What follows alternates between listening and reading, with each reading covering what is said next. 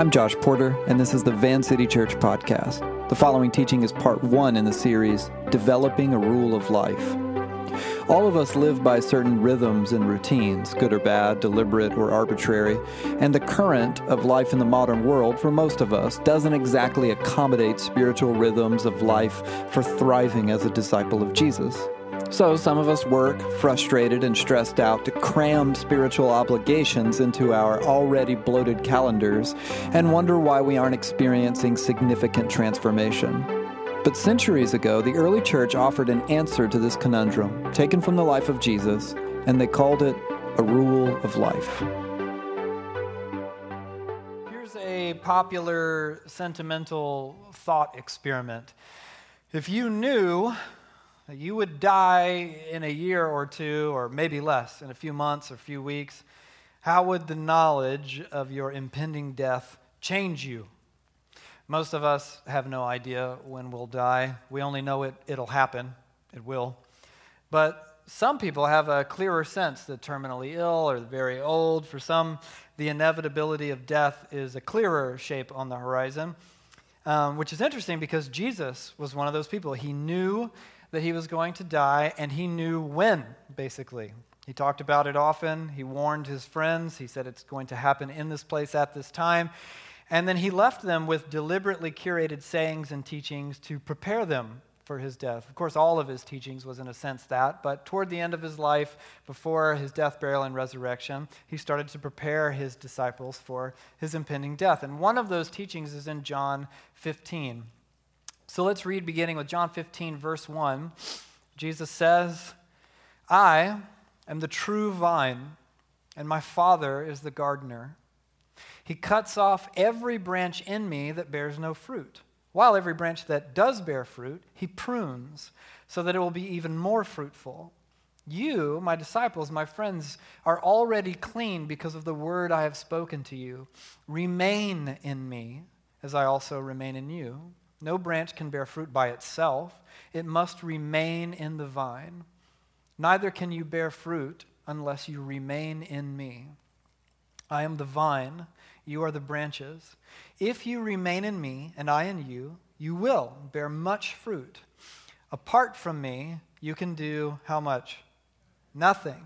If you do not remain in me, you are like a branch that is thrown away and withers. Such branches are picked up, thrown into the fire, and burned. If you remain in me and my words or teachings remain in you, ask whatever you wish and it will be done for you. This is to my Father's glory that you bear much fruit, showing yourselves to be my disciples.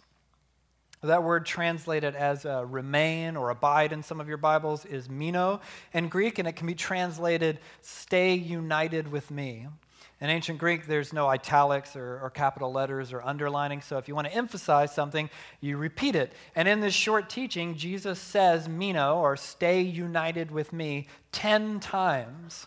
So with his execution before him, Jesus tells his disciples, Listen, remember this. I'm going to be gone soon. Remember, remain in me, remain in me, remain in me, over and over again. Jesus says, I'm not merely a set of teachings, nor a system of belief, nor an ethic only. I am a person.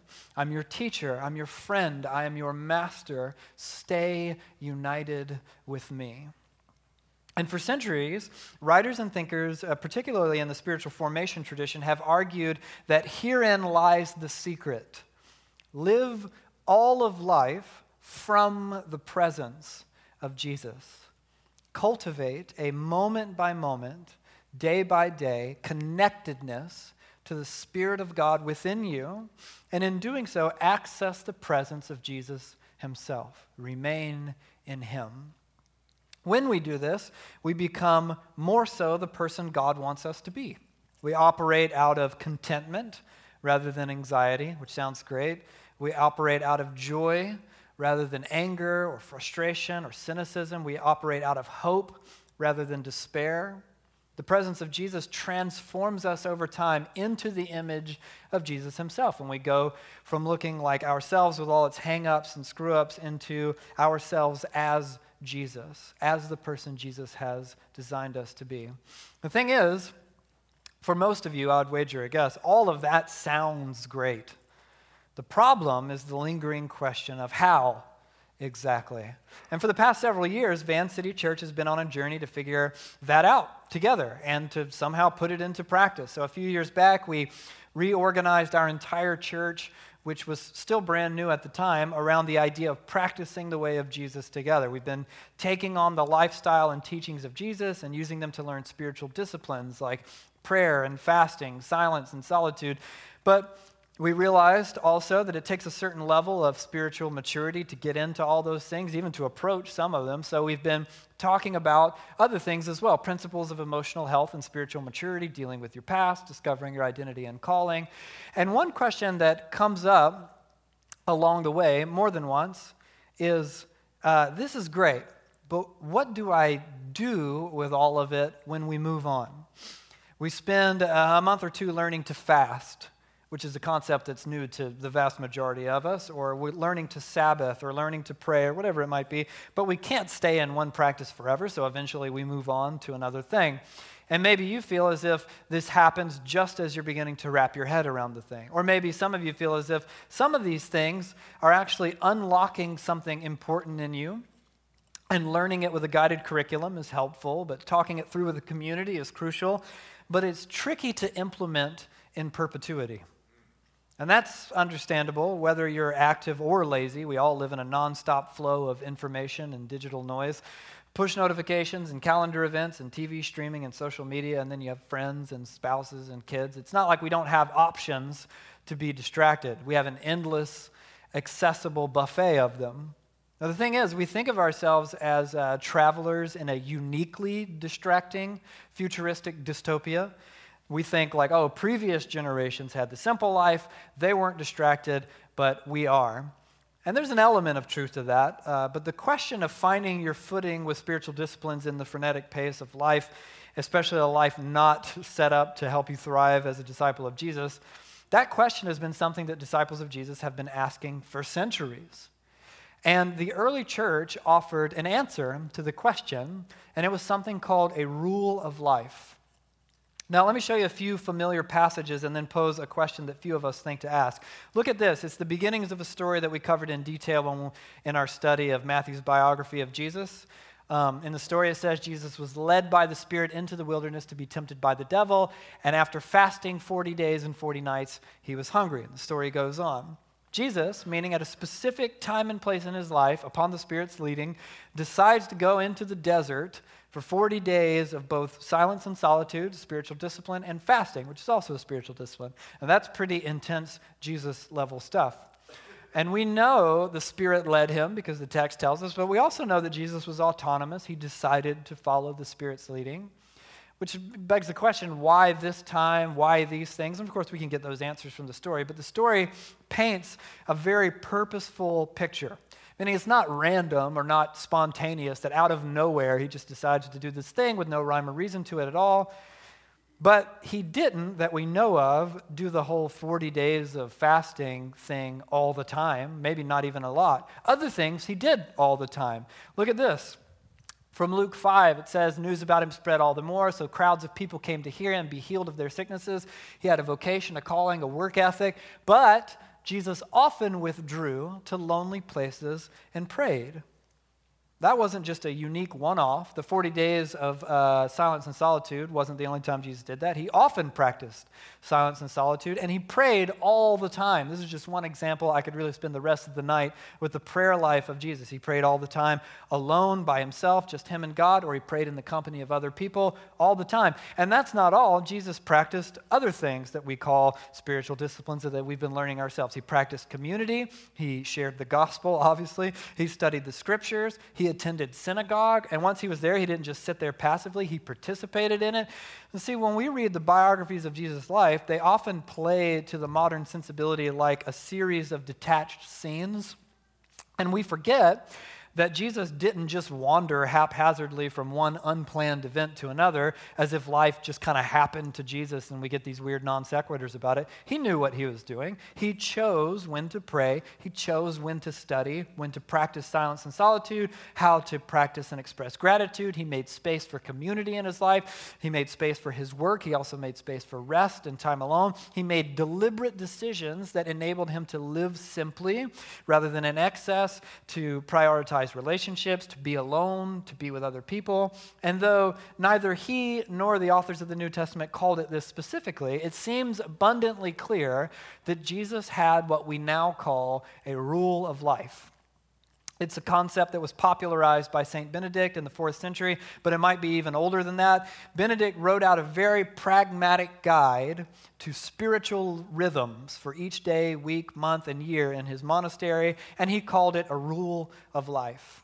Before this teaching is over, I'll tell you uh, in more detail exactly what a rule of life is in the pragmatic sense. But before we get to the specifics, I want to talk just a bit about why this matters in the first place. If you're like me, you're not a fan of rules, to say the least. I know some of you like rules, weirdos, but uh, some of us don't like them.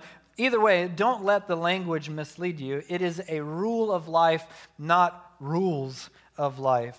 Uh, it's actually de- derived from the Latin regula, where we get the word regulation. Uh, to explain it, some like to use this metaphor of like a vine and a trellis.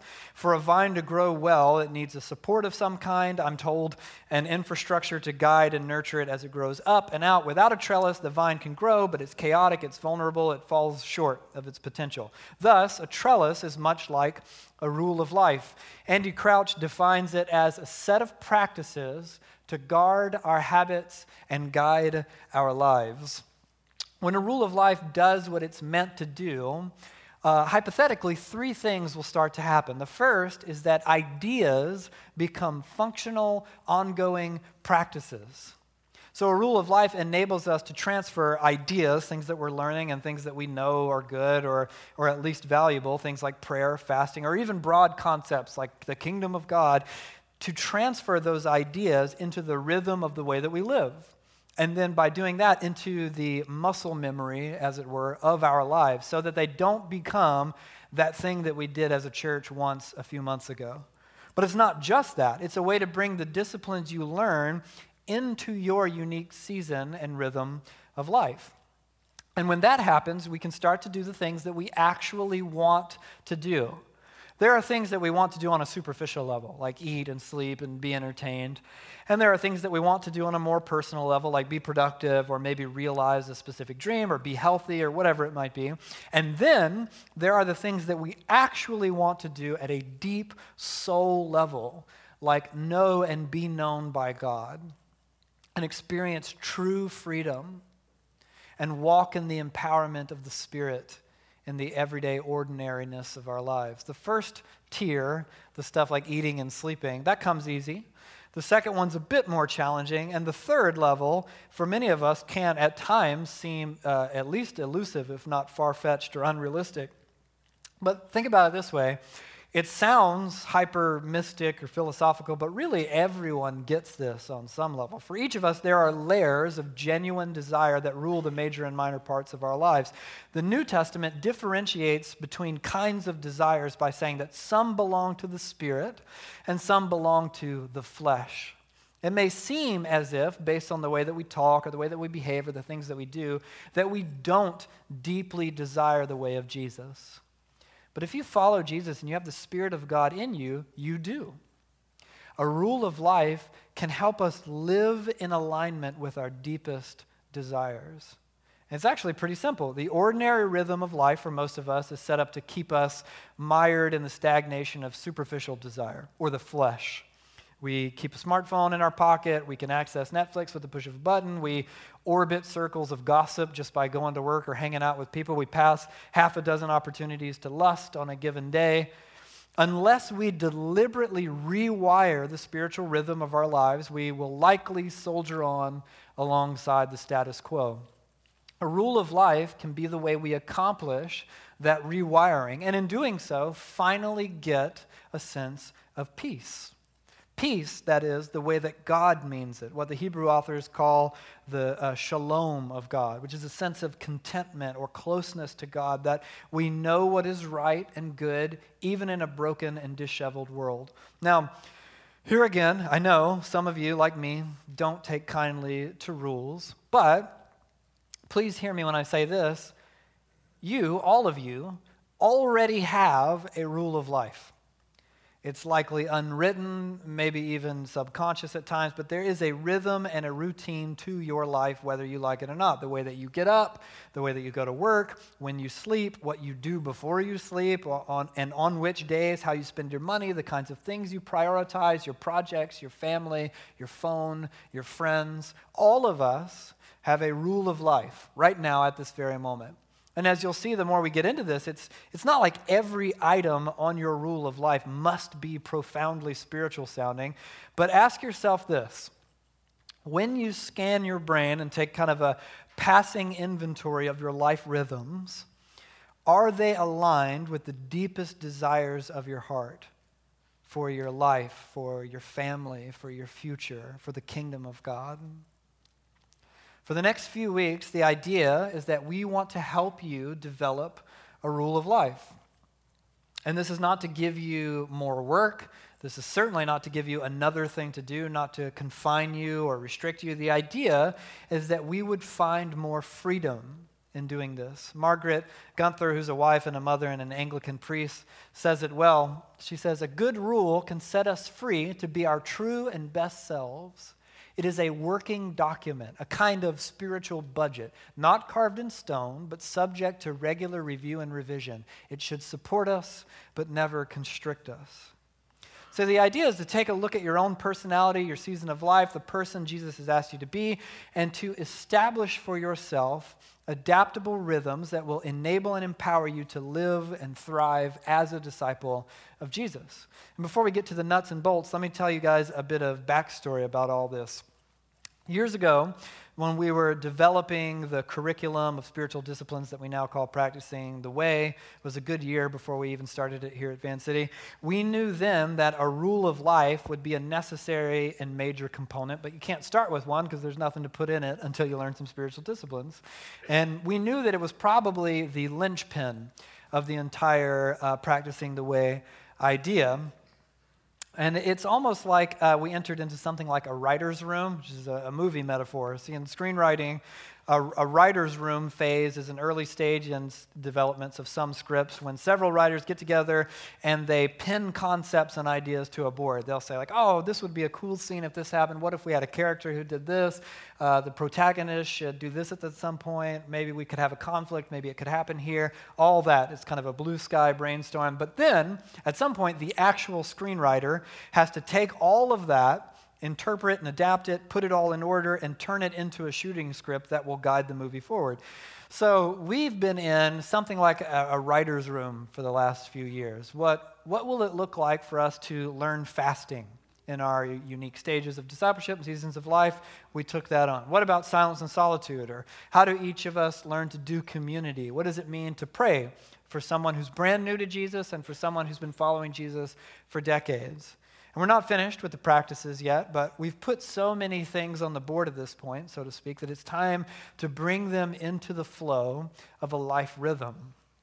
The rule of life is like the shooting script phase. It can still be revised, still go through changes, and it will, but it's time to put something on paper and move forward with it.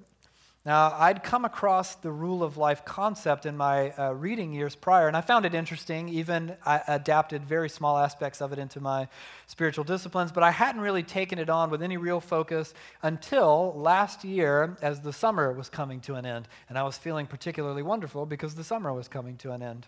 Right? Nobody? Well, there's usually one or two. No one? You? You hate summer? Yeah. Yeah. Okay, thanks.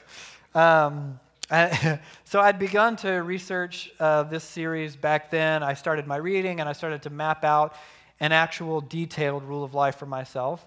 And something weird happened. I found it to be transformative for me personally. I've been at this whole following Jesus thing for the better part of my life now. I did the math. Um, and like all of you that, that follow Jesus, there have been ups and downs. There's been seasons of intimacy and fruitfulness, and there's been seasons of you know detachment and drought and even despair. But the thing is, I'm not new to the spiritual disciplines personally. Some of them, like getting up in the morning to pray or read the Bible, I've been practicing with various degrees of faithfulness and lapses in faithfulness. I've been practicing those things for many, many years at this point. Um, I've fasted, I've done silence and solitude, I've done scripture memorization and contemplative prayer and community, like a lot of you guys. But what I found happening is that the disciplines that come naturally tend to implement with some degree of ease. Like, oh, I really like doing this, so I can work out a way to keep doing it. But the ones that are tricky, even if they're good, and I know that they're good, I kind of learn them, I work on them, and then I excuse them to the background until something reminds me of their benefit. And then I have to relearn them all over again. And that's not all bad because you can't do everything all the time. But I found myself realizing from time to time that I was likely inhibiting my own growth by not creating practical ways to practice generosity or practical ways to regularly rest or, or whatever it might be. Because the spiritual disciplines are all a means to an end, they are not the point. God is the point. Learning to live connected to Him, hearing Him, walking with Him, becoming who He has made you to be. And what I realized is that I already had a rule of life uh, I tend to sleep in the same basic time frame. My mornings take the same basic shape, give or take. My work days and work habits, the way that I approach projects and how, the, the time that I spend with, with my wife Abby and with the kids, the time that I spend with my friends. And I realized that creating a new, deliberate kind of rule of life didn't mean cramming all kinds of new and extra things into what already felt at times to be too much. It was organizing what was already there for more freedom letting the stuff of little or no value go and replacing it with what I know will do me good and more of what I already was, was doing that was doing me good.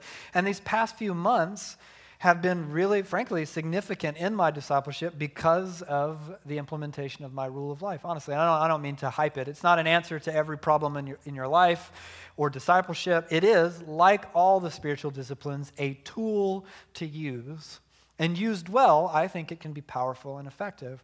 And we're going to spend the next few weeks, if you're up for it, developing a rule of life. I'll take you guys through the major building blocks. I'll share some of my own rule along the way for ideas. You can take them or leave them. And each week, you'll meet together in your communities to talk it through, figure it out, and help one another put it into practice. I want to suggest just a few things to keep in mind as we begin this practice. The first one is the suggestion to just start small. Getting amped up and writing out a rule of life with two dozen things on it that you're not currently doing and that require major life upheaval to begin in the first place is a great way to break your rule of life right away. So, my suggestion is just start where you're at, not where you want to be ultimately. And don't be discouraged that you have to start small. Honestly, taking on a few small, realistic, even fun goals does move us forward in our spiritual formation because we start to see what we're missing little by little, and that we start to see that there's more for us, and then we grow a little bit at a time. If spending an hour in prayer and in reading the Bible every morning is where you want to be, but you're not, right now you're, you're spending exactly zero seconds in prayer and reading the Bible every morning, then start, don't start with an hour, start with a few minutes. When you wake up, before you reach for a phone, um, say hello to God, read a psalm maybe or, or a chapter from a gospel, sit in God's presence for a minute or two, and then begin your day.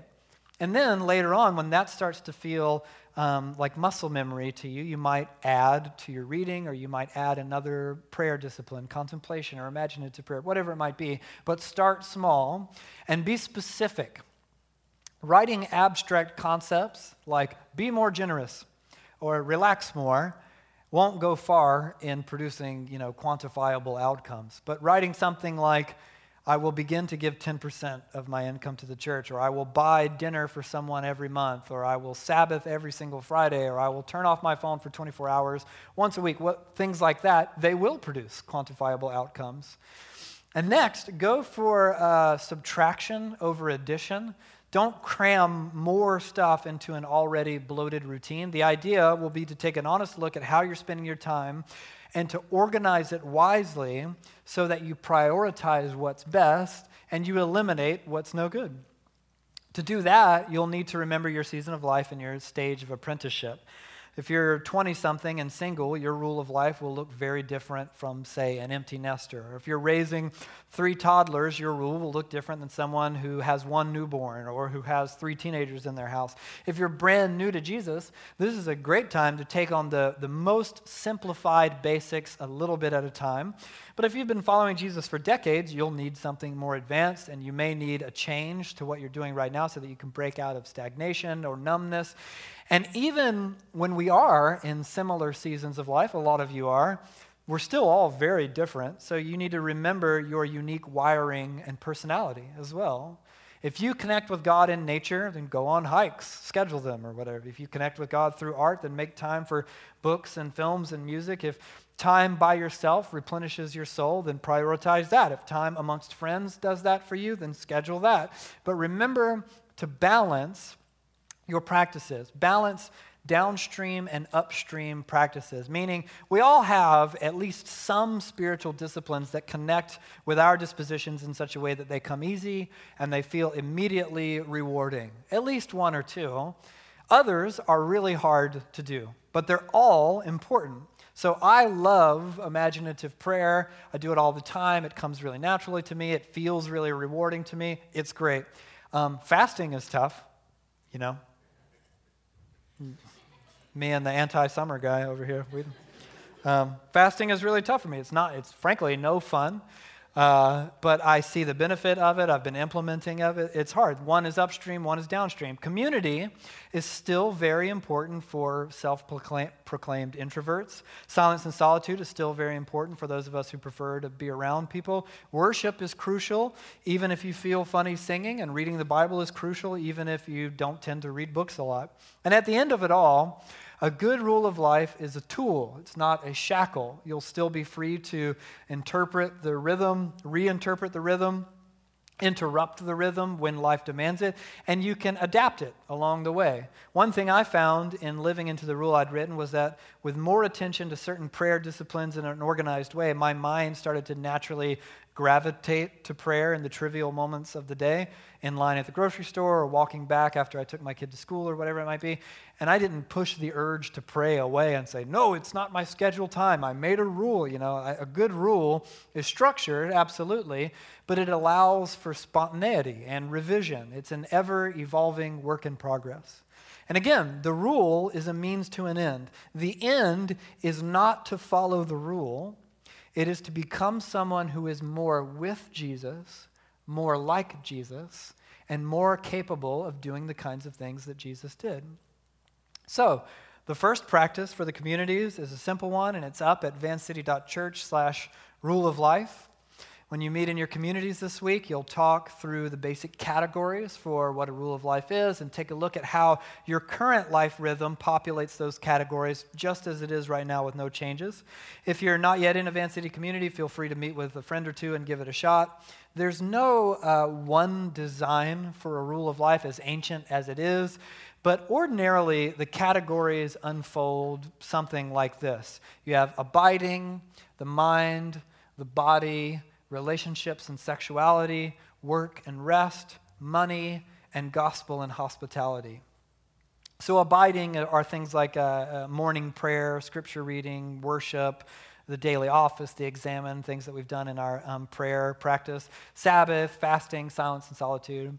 The mind uh, category is populated by things like, again, reading scripture, spiritual reading and study, um, coming to church on Sunday, gratitude, uh, uh, writing a digital rule of life, which is something we'll do, um, Sabbath, a daily limit on device use, curating the stuff that goes into your head. A body, the body category is things like um, sleeping well, regular exercise, diet, um, doctor's visits. Uh, apparently, vitamins is a thing I read. I was like, oh, wow, vitamins are really important. Honoring God with uh, your sexuality by living according to the teachings of Jesus, all stuff that has to do with the body, taking care of the body, honoring God with the body. Relationships, things like uh, weekly phone call or coffee with a relationship that's important to maintain, a best friend or something like that, a weekly meal with your community, which a ton of you already do. Um, uh, church on Sunday, well done. You already did that one this week. Uh, for married couples, it's things like uh, a weekly date night or cultivating healthy sexual connections. Or for families, it might be something like sitting down to dinner um, at least five nights a week or more, or going on vacation together, things like that. Um, work and rest, things like um, focused work each week, a fixed hour schedule, dedicated time to an entrepreneurial project if you're taking that on, how you'll do it um, getting good rest, sleeping. You know, the jury's out on how much you should sleep, but you should sleep some. Uh, weekly Sabbath, uh, a nothing night every week, which is a night where you clear the calendar and don't do stuff, which is good. It's nice when you see that about to happen. Um, the money category, things like tithing, what Cam was up here talking about, making a budget, which is something we should all do, simplicity, um, you know, setting aside funds to bless a person in need or just a friend, sponsoring a child, that kind of thing. Gospel and hospitality are things like inviting a friend to church or a regular night to host neighbors for dinner or spending time, um, you know, going to lunch with coworkers or serving the poor through volunteering. These are the basic categories that will make up your rule of life. And we'll explain each as for you didn't have to memorize those or anything. We'll explain each the further we go in the practice curriculum curriculum for your communities and over the next few weeks here in the teaching side of things. This week, the idea is without judgment or pressure, because everyone's going to be on basically the same page, sit down and think about what you're already doing, the rhythms of your life as it is, the things that you're not doing, and what you'd like to be doing, so that you can start to put the uh, pieces in place. I found it helpful personally to start the process jotting down thoughts and ideas in a journal, making note of what I was already doing, what worked, things I already knew needed to change, or at least be refined, all before I completed or implemented any part of the rule of life. Maybe you're thinking, like, oh man, my life is a disheveled mess. This is going to be horrible. But chances are, there are already great things that you're doing for a rule of life in your ordinary rhythm. If you come to church, which you have this week, that's you, well done. If you're in a community, that's also part of you. Pray with your kids, if you go on a jog, if you go on vacation, those are all great things to implement or write down, refine into your rule of life. Before you have a functioning rule, try things out. You just test a few things to see if they fit or if they need adjustment. Like, oh, this seemed like it would really work, but then when I tried it, it was awful. I had to actually adjust it some. That's totally fine. Revise the rule along the way. And then, when we arrive at the conclusion of this series, my humble suggestion will be that you commit to your rule of life, at least for a small season. It could be something like for the next three months, I'm going to try this without fail, uh, you know, maybe even something like a year. And you adjust it as needed along the way, but don't give up when you encounter the inevitable complication along the way. And as you go, take note of how your rule is and isn't shaping you, and how you feel, and how you grow. When we started talking about this as a staff a few months ago, um, Megan, who works here with our kids, she put it really well. She said it sounded good to her because she would simply like to organize her life um, which I thought that's an excellent way of putting it. That I'm not an organized person by nature, but I lived with uh, I live with the world's most organized person, so it worked out for me. That's my suggestion to everyone. Find someone else and be like a parasite, uh, leeching off of their organization. But organized or chaotic, we all have rhythms, and we all need rhythms to follow Jesus well. It seems to me that spiritual disciplines without a rule of life is a bit like learning the piano with no piano lessons. Can one learn to play the piano simply by toying with it when the mood hits or coming and going as they please and learning something here and there? Probably. I'm sure someone has. But it, it's likely clumsy and probably pretty inefficient. And I doubt anyone will master the piano that way. But if they implement lessons into the rhythm and calendar of their lives, what if they said, on these days of the week, I will spend this many hours with a teacher, I will study alone on these nights and at these times, and I will structure my time to accommodate these things, pushing these things out so this can go in, well, then I assume it would be much more possible for them to master the piano. You can see where I'm going. It's a very thinly veiled metaphor. So, a rule of life is an attempt to arrange our days and weeks and years so that we actually start to experience a deep sense of life with God. Remain in me, remain in me. To end, I want to read uh, you guys the prologue from St. Benedict's rule from the sixth century, because I think it's a great place for us to start this series and end this teaching. He wrote In drawing up its regulations, we hope to set down nothing harsh, nothing burdensome. The good of all concerned, however, may prompt us to a little strictness in order to amend faults and to safeguard love. Do not be daunted immediately by fear and run away from the road that leads to salvation. It is bound to be narrow at the outset, but as we progress in this way of life and in faith, we shall run on the path of God's commandments, our hearts overflowing with the inexpressible delight of love. Let me pray that that would be so in the days and weeks to come. Thanks for listening to Van City. You can connect with us and find more teachings and available resources at www.vancity.church. You can support Van City financially at vancity.church/give.